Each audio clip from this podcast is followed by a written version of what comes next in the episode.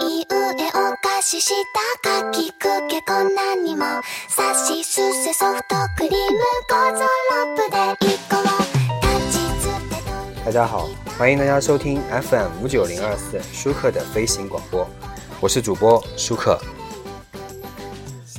我们今天来讲一下关于情感的处理的问题。 呃，这个事情呢，其实讲的不是，并不是完全属于情感处理，其实应该是属于一种人生的处事的道理，或者说是一种处事的方式。什么呢？叫做情感预处理。那么也就是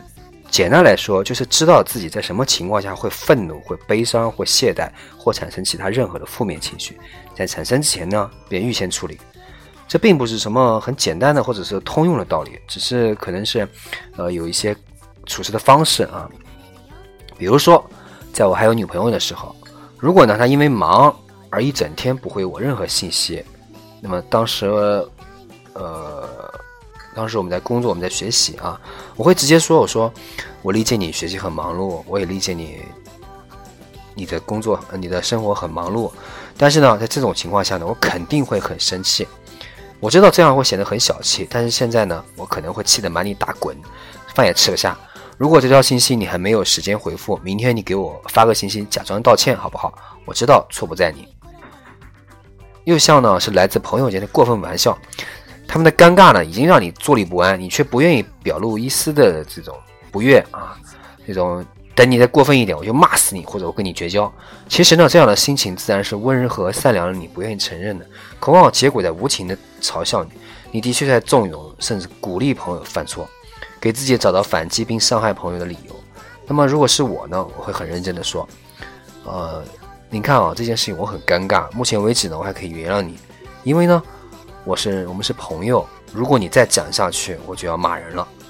这当然并不是说这是每个人都能接受的沟通方式，说的更自私点呢，这其实是让我自己最舒服的沟通方式。我自信呢，有足够的敏锐去预知自己可能的情感，去察觉情情绪的萌芽，因此呢，在产生怨念和报复心理之前，我会想办法掐灭他们。但这一切需要勇气，对自己客观评价的勇气。明明怒发冲冠还嘴硬，我没有生气；明明红了眼圈还说我没什么呀，不用担心。压抑会导致反弹，在压抑反弹的循环中沉溺太久，人的情绪就会变得失控。所以很多人在暴怒的时候呢，即便脑海中的理性不断告诉他这是错的，这是错的，他仍依然说出了伤人的话，做出了伤人的事，因为报复的本能已经无法压制。或者说，在悲伤的时候，明明还有出口可以逃向光明，他依然选择了向后退缩，任凭自己饱受折磨。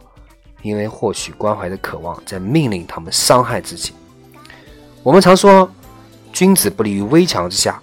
可事实上，大多数人假装看不到墙砖的松动，一步一步往危墙下走去。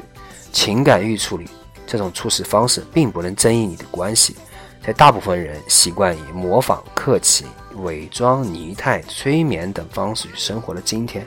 主动扯下面具里，往往会让他们感到恐慌。你可能会少一些所谓的朋友，还可能会被人暗地里称为怪人，但是从此以后，你每一个决定都将坦荡、清明、透彻，毫无遗憾。好，感谢大家收听本期舒克的飞行广播，我是主播舒克，再见。